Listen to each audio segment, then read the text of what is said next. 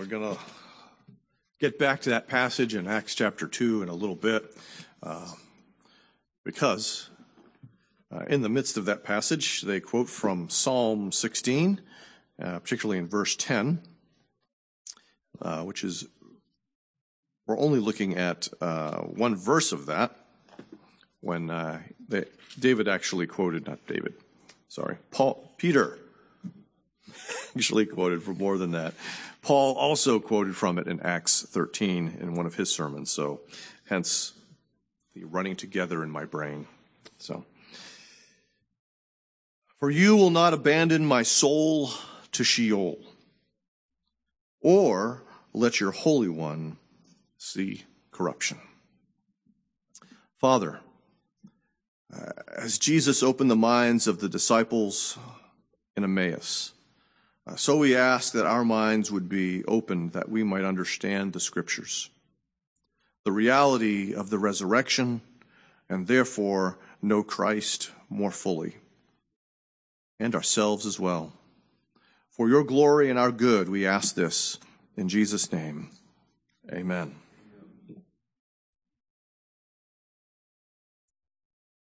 One of the benefits of the pandemic is that people are forced uh, to face the reality of their own mortality. Uh, we push that aside at almost every opportunity. Uh, we're used to seeing death on TV. I mean, it happens all the time in the movies and the shows that we watch. It's, it's no big deal because they're just actors. We sort of put away the thought that we too one day shall die. Uh, but this pandemic has kind of pushed it into our face in many ways. Uh, we're seeing the death counts, and those are real people. Those are not simply actors telling a story. As we think about the resurrection, as we think about uh, this holy week that takes place, uh, death, of course, takes a prominent place in our thinking about this. There's a question that arises about what happens between Good Friday and Resurrection Sunday. The Apostles' Creed, from which we read, uh, makes a statement that is controversial, is frequently misunderstood, or um, it's understood in a variety of ways. And we're actually looking at that as part of today, uh, trying to understand this text. Uh, so that we handle this rightly. And so the first question that I really want us to, to consider as we think about the resurrection is what happened to Jesus between his death and between his resurrection? In Handel's Messiah, which we've been talking a little bit about, uh, he brings us uh, to Psalm 16 as the, the first of, te- of the texts that he deals with in terms of the resurrection. This, of course, is prominent, as I mentioned before, because it was used by Peter in Acts chapter 2 and then Paul in Acts chapter 13 as they preached their sermons to crowds. They went back to this text to show the reality of the resurrection having been prophesied in the Old Testament. David in Psalm 16 speaks of God's faithfulness essentially from cradle to grave. He's speaking of himself uh, predominantly. But we have to recognize uh, that David speaks of, of God's faithfulness to him not simply as a person, but also as a lowercase m Messiah or anointed one. He has promises from God that are one, that he would be the king of Israel, and two, that he would preserve the king of Israel, and of course, in 2 Samuel chapter 7, that he would preserve David's dynasty or line. And so when David speaks these words in Psalm 16, it's not just simply about him and his personally, but also him, his line, and eventually the capital M Messiah that would follow. And so uh, this is a big arrow that goes from David to Jesus. Peter speaks about this in 1 Peter chapter 1 concerning this salvation, the prophets who prophesied about the grace that was to be yours searched and inquired carefully, inquiring what person or time the Spirit of Christ in them was indicating when he predicted the sufferings of Christ and the subsequent glories. And so uh, both Peter and Paul recognize King David not simply as king, but also as a prophet and recognize that David prophesied about the sufferings of the Messiah who was to come, as well as the subsequent glories. And we see both the sufferings and the glories found in this passage in Psalm 16. When he says, again, You will not abandon my soul to Sheol, or let your Holy One see corruption. David had great confidence in God that his trials would not be his end. He has this great confidence precisely because of the promises that God had made. David is speaking in faith. He's living the life of faith. And the life of faith is one that rests upon the promises of God. David is not saying this because he believes that he's so good, but because God is so good. As we come to this uh, phrase, this sentence within the Hebrew, this Hebrew poetry, we recognize the parallelism that is there. And John Calvin uh, sees these phrases as synonymous parallelism, which means that they're speaking about the same thing. In other words, uh, what Calvin thought and I'm not saying that what Calvin thought was right. You've got to hang on there for a moment. What Calvin thought was that both of these phrases spoke to the corruption of the grave. And so for Calvin, the, this word Sheol speaks simply of the physical reality of the grave. But we need to recognize all the way back in Genesis chapter 1, we find that Adam was made a man with a body and a soul. A body soul union. And David is no different. He too was this body soul union. And so it's probably uh, much better to understand this passage, this parallelism, as either synthetic or climactic parallelism in which ideas are added in the second phrase. And so they're not speaking about the same thing, uh, but it's speaking of his soul and his body, of Sheol and the grave, not simply Sheol as the grave. Both of these things are in mind in this particular verse of Scripture. Why do I say this? There are a lot of reasons why, and one of them is that the Old Testament continually affirms the reality of life after death. Way back in Genesis again, uh, we see that amongst the promises of God, God says that you will be gathered to your fathers speaking about his death. Uh, there was something about that. There was the gathering to the fathers and an expectation that death was not the end of existence. And so Abraham expected some sort of life after death. Similarly, we see in Genesis 37 when uh, the brothers come to Jacob and they lie to him and say that his favorite son Joseph is dead. Jacob says this. Well, first, all his sons and all his daughters rose up to comfort him, but he refused to be comforted and said, No, I shall go down to Sheol to my son mourning. Thus his father wept for him. He's not thinking simply, I'm going to die mourning, but I'm going to go and be reunited to my son. And until that day happens, I shall mourn for him. Second, uh, 1 Samuel chapter 2, we see this phrase, this sentence The Lord kills and brings to life. He brings down to Sheol and raises up.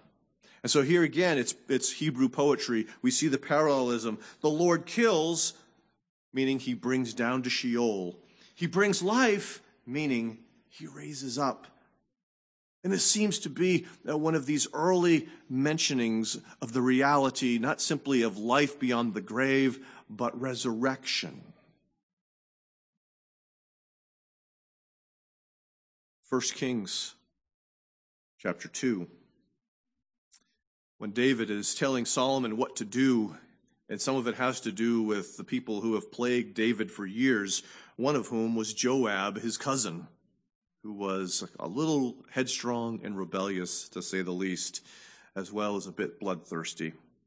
So David says to Solomon, Act therefore according to your wisdom, but do not let his gray head go down to Sheol in peace. Meaning, put him to death and send him to Sheol. Of course, we have the death of David's son that we read about, that Rick read about already, and David's anticipation that he will go to his son, his son still alive, so to speak, this life beyond this earthly existence. One last passage that I want to mention, and that's from Psalm 18, which is very similar to this. This is a person who's fearing the cords of death that have encompassed me, the torrents of destruction assailed me, the cords of Sheol entangled me. The snares of death confronted me. This is, of course, quoted by Jonah while he's in the belly of the fish. But it speaks of death, it speaks of corruption, it speaks of not just the grave, but the reality of the place of the dead. And so we see that in this and many places, Sheol, which is found over 63 times, I think it's 64 times in the, the whole Old Testament, Sheol is often used to, to speak of not simply the grave, although sometimes it is simply the grave, but to speak also uh, of the place of the dead, the underworld. And we, we tend to think of the underworld only in one way we tend to go directly to thoughts of hell. Now, the way that they understood it was not that way. They understood it from what we can piece together from ancient writings that are extra biblical, okay, including Second Temple Judaism. So that's the, the time of Christ, writings from around the time of Christ. Is that they really, they commonly understood Sheol as having two chambers uh, on the one hand, you have the righteous dead, meaning those who are righteous by faith, like Abraham, as we see in Genesis 15. And then there's the wicked dead. And there's a gulf that lies between them, so people cannot pass from one to the other nor influence one to the other. And we see this reflected in Jesus' par- parable in Luke 16. Now, uh, for the, his audience to, to grasp this parallel, this, sorry, this parable, uh, it must reflect something of what they thought. And so it speaks of the poor man and it speaks of the rich man. This poor man died and was carried by the angels to Abraham's side. The rich man also died and was buried. And in Hades, being in torment, he lifted his eyes and saw Abraham far off and Lazarus at his side.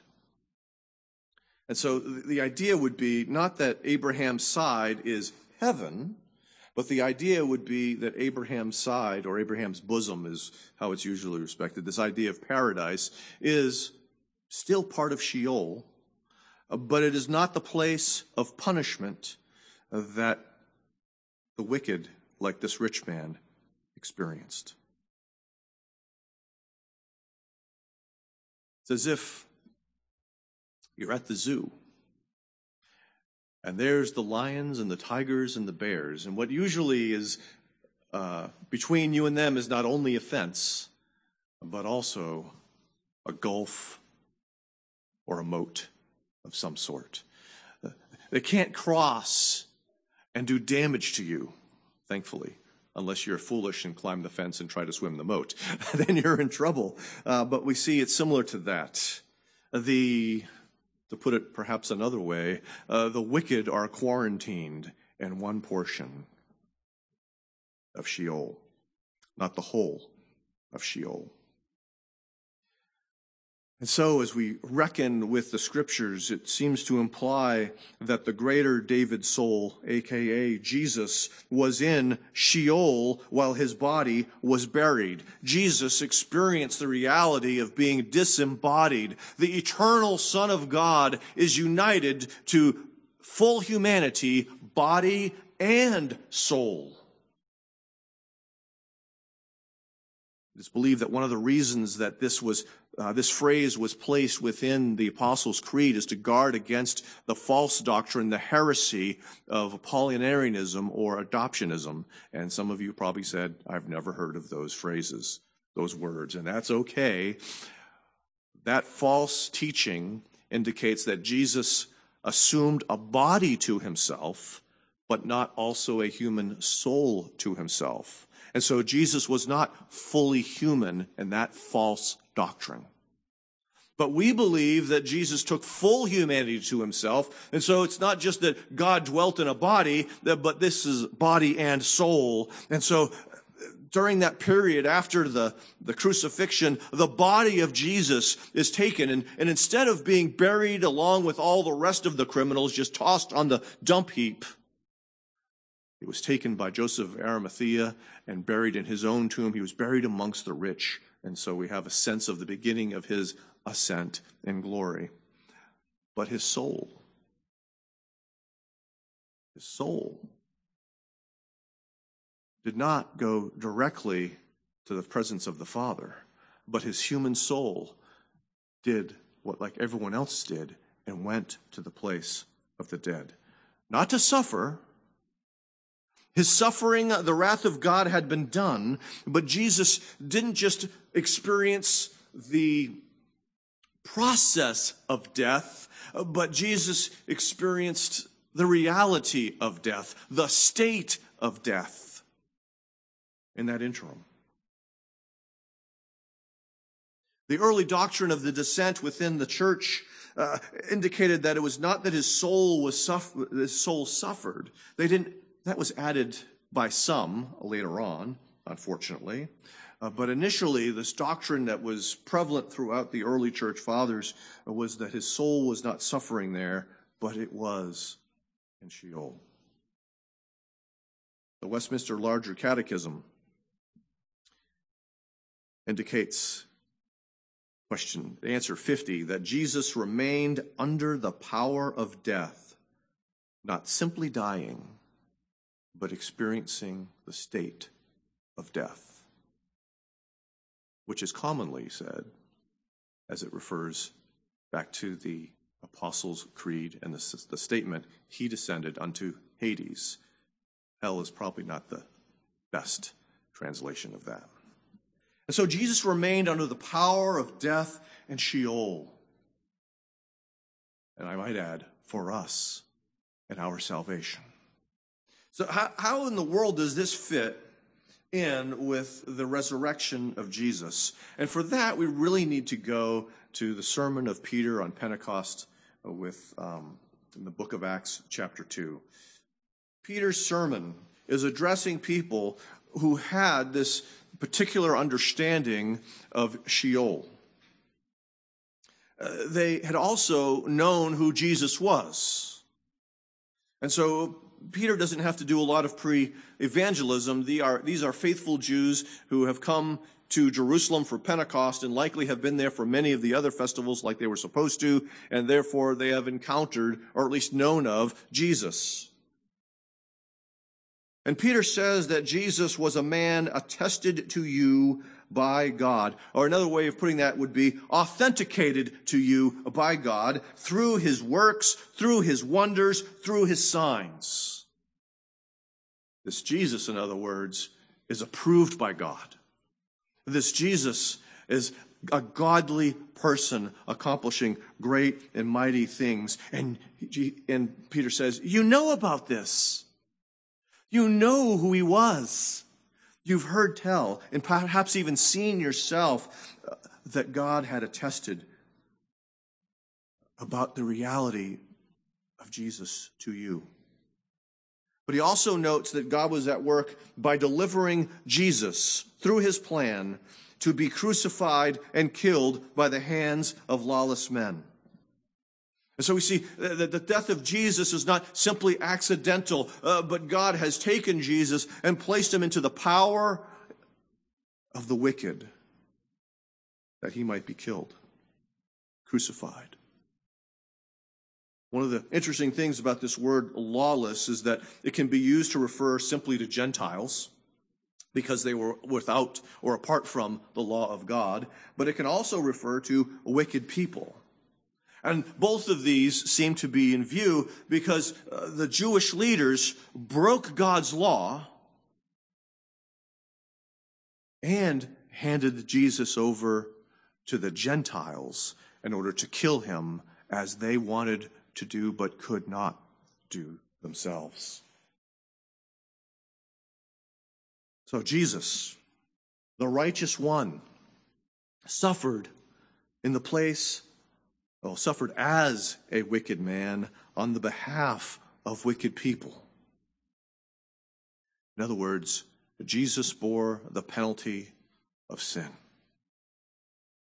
To understand that, we just go all the way back to Genesis chapter 2, where God tells Adam, The day you eat of that fruit, dying, you will die. Death penalty, the death sentence. Sin always brings the death penalty. Sin is simply a want of conformity unto or transgression of the law of God. In other words, it doesn't measure up to God's standard or it breaks God's standard. God's standard is good.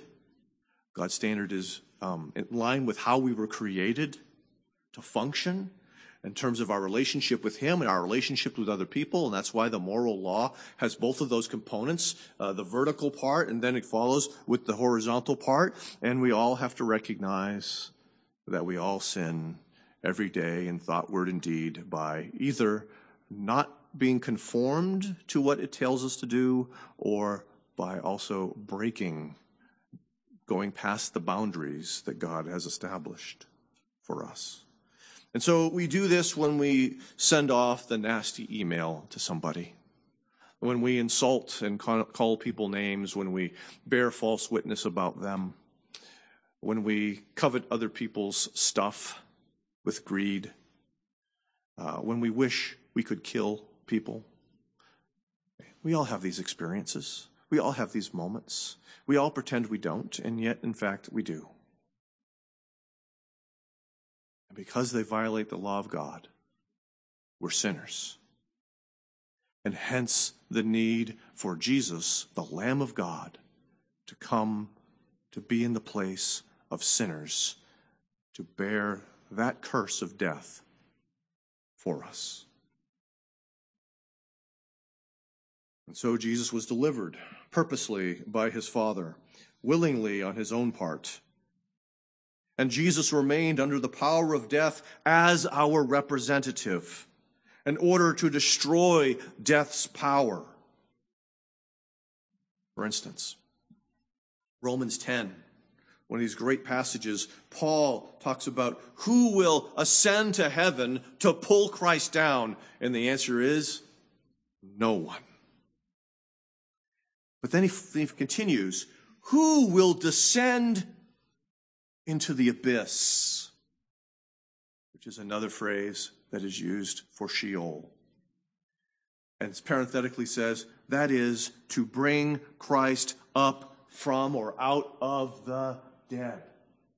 And so it points to the fact it's not just someone going to dig Jesus up out of his tomb, but who will go down and raise Jesus from the dead, from the place of the dead, which is not geographic because we're talking about souls here. And the answer, of course, would be no one. No one could rescue him. No earthly person could rescue him from the grave. Similarly, we see in Ephesians chapter 4, verse 9, in saying he ascended, what does it mean but the, he had also descended into the lower regions of the earth?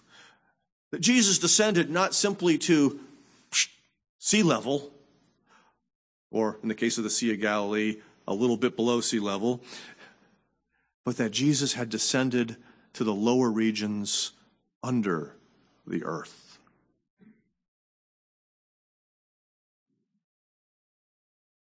No one had escaped from Sheol.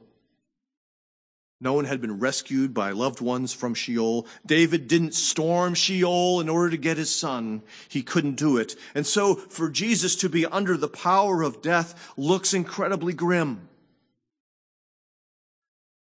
That's exactly what the disciples thought. Uh, they were scattered and disheartened because Jesus was dead. They thought all hope had been lost. They didn't yet understand that this was the very thing that would save them from their sin and the wrath of God. And so uh, now in his sermon, Peter tells these people that God raised him up, loosening the pangs of death. And then Jesus, uh, sorry, then Peter brings them back to Psalm 16 to indicate how this was prophesied. This was something that was not made up by the apostles, but something that was talked about by David himself the resurrection, a release from the misery of death, a breaking of the power of death. Something that we sang about uh, numerous times this morning. As I stood there while we sang the songs, I was paying attention to the lyrics and how many times it talked about being loosed from hell or breaking free from the place of, essentially the place of the dead. We sing about it, but we tend not to think about it very much. Jesus was dead.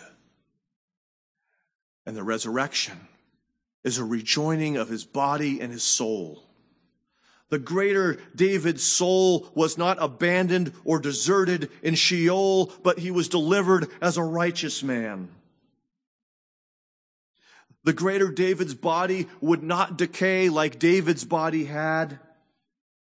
It would not see corruption,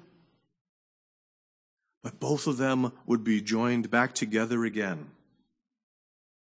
And we find the glorified Jesus. Part of the point here is that Jesus experiences Sheol so that we don't have to experience Sheol. Jesus was raised out of the dead so that we don't join the dead in the same way.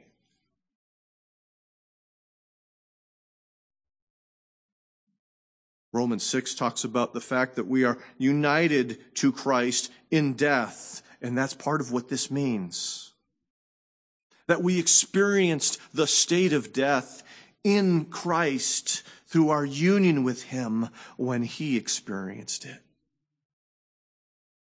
We too were under its power while he was under its power before breaking its power. And so Jesus was freed from the power of death. I guess I should say, in, re- in his resurrection. What are the results of Christ's resurrection? Well, see, Jesus, as the Messiah, was raised from the dead for us. This morning, um,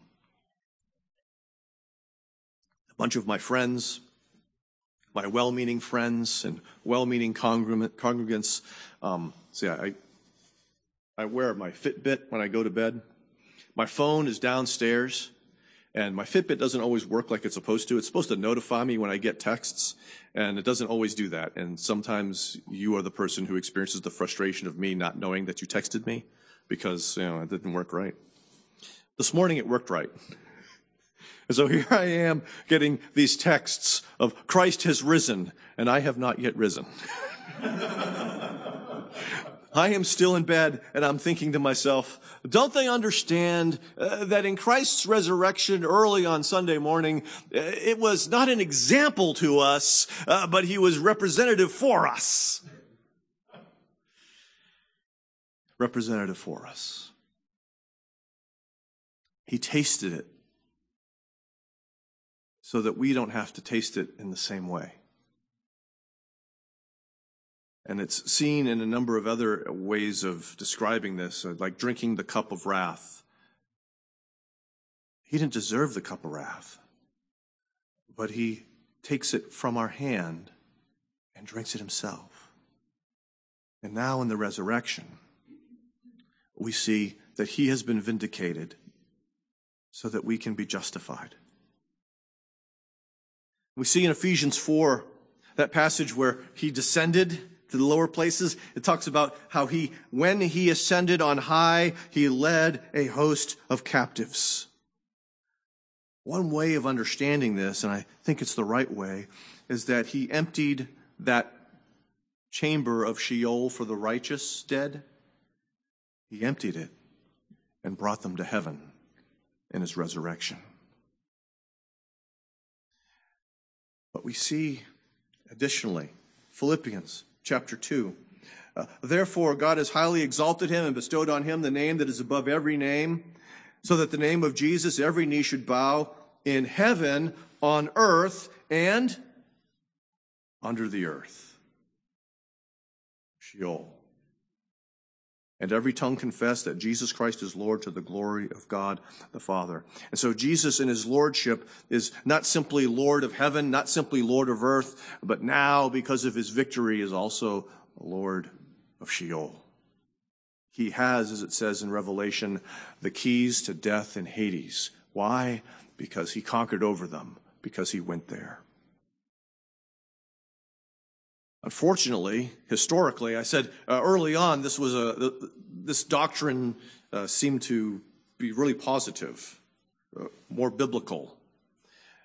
Since that time, there, there became strains of universalism, as though Jesus saves everybody. He completely emptied Sheol, and I don't believe that for a second, so uh, don't accuse me of of uh, overstepping biblical bounds here. There's also uh, a thread that kind of puts this into like, people have a second chance after their death to uh, believe in Christ, and I firmly reject that as well. The point again is that these people were the believing dead. This was Abraham. This was Jonah. This was David himself. Rahab, the prostitute uh, who, in, Jer- in Jericho, Ruth, the Moabitess, who took the God of the Israelites as her own and ended up being in the genealogy of David and then therefore Jesus himself. All of these people who, though they were sinners, believed God and it was reckoned to him as righteousness, uh, those people were in that place. And those are the ones that Jesus redeemed and delivered from the place of the dead.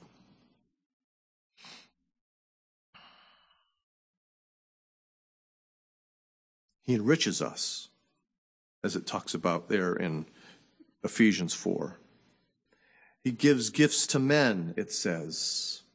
And so Jesus enriches those that he redeems with these spiritual gifts as a victorious king enriches his soldiers where it's almost turns some things on the head. Because usually in the, in the um, victory parade, you've got the people you've captured, uh, but here it seems to be G- these are the people Jesus has released who had been captured. The host of the delivered, the host of the rescued, the host of the redeemed. And Jesus enriches them. United to Christ, we see from the rest of this passage uh, in um, Psalm 16 that is quoted by Peter in Acts 2 uh, that, that they are full of gladness with your presence. All the dead in Christ are now in the presence of the Father through the work of Jesus, particularly in the resurrection. They're in his presence. They're full of joy. They no longer deal with the toils of life. We see in Hebrews 2, another part of this, and, I'm sorry I'm bringing up so much scripture today. Uh, I feel like I'm jumping all over the place, was not, which is not usually what I want to do. Uh, but the author of Hebrews notes, But we see him who for a little while was made lower than the angels, namely Jesus. Okay? The incarnation, he's made lower than angels, crowned with glory and honor because of the suffering of death, so that by the grace of God he might taste death for everyone. Moving to verse 14. Since therefore the children share in flesh and blood, he himself likewise partook of the same things that through death he might destroy the one who has the power of death, that is the devil, and deliver all those who through fear of death were subject to lifelong slavery. And so the author of Hebrews indicates that most people live in the fear of dying and the fear of what happens after death. And they live in that fear precisely because of the evil one. Lifelong slavery, worrying about death. And as I said, COVID 19 has brought this to the forefront for so many people. Uh, there are so many people who hear of pandemics and go directly to fear and panic because they have no hope. Because they don't see the one who has tasted death for them. They don't believe in one who has tasted death for them. Uh, they have, they have no hope or their hope is one of nothingness. I read a quote recently by Mike Tyson. Some of you may remember Mike. For those of you who don't remember Mike, uh, he was a boxer. And not just any boxer, he was the most feared heavyweight champion uh, at that particular point in time, which is not all that long ago. He was one, he was essentially the last great heavyweight champion in terms of you heard the name and you recognized who he was. And now boxing is kind of irrelevant. You really don't talk, people don't talk about boxing and boxers anymore. But Mike Tyson was the last great, fearful, uh, fearsome rather, champion who then fell into uh, infamy and was put into prison. But after he was released, he went back to boxing, but didn't do quite as well as you might imagine, but then made something of a career for himself despite his lisp uh, in acting oddly enough. So here's a guy who's had it all, lost it all, got it back again. What does he say? He says, I'm weary of the reality of life, and I can't wait to no longer exist. That's his hope. Uh, not existing in the presence of God, freed from the curse, but the cessation of existence. And there's far too many who have that false hope. Because to die apart from Christ is not simply to no longer exist, it's to go to the other part of Sheol. And eventually to be cast into the fire that was prepared for the devil and his angels.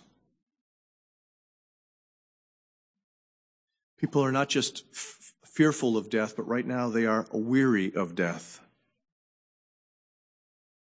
In our congregation, there have been a number of deaths, not, uh, not in the congregation, but loved ones.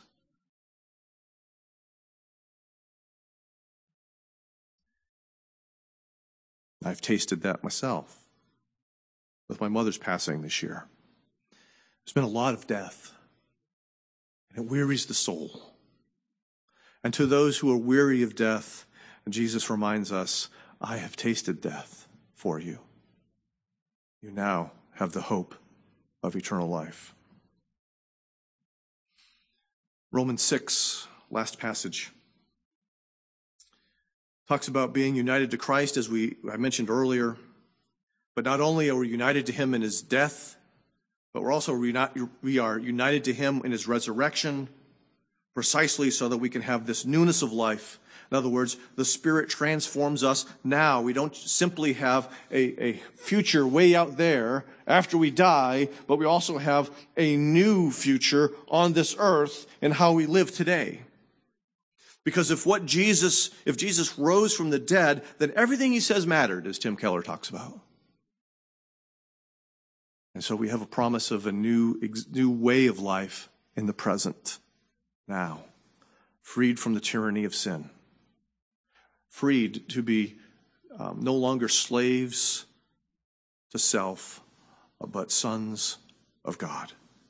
We have a new identity we have a new purpose. We have a new kind of life and a new power for life because now instead of simply the flesh driving everything we do, there's the Holy Spirit who comes to direct us, to guide us, change us. And so, are you united to Christ to believe, to receive these blessings? That's really the question that confronts every person. Are they united to Christ?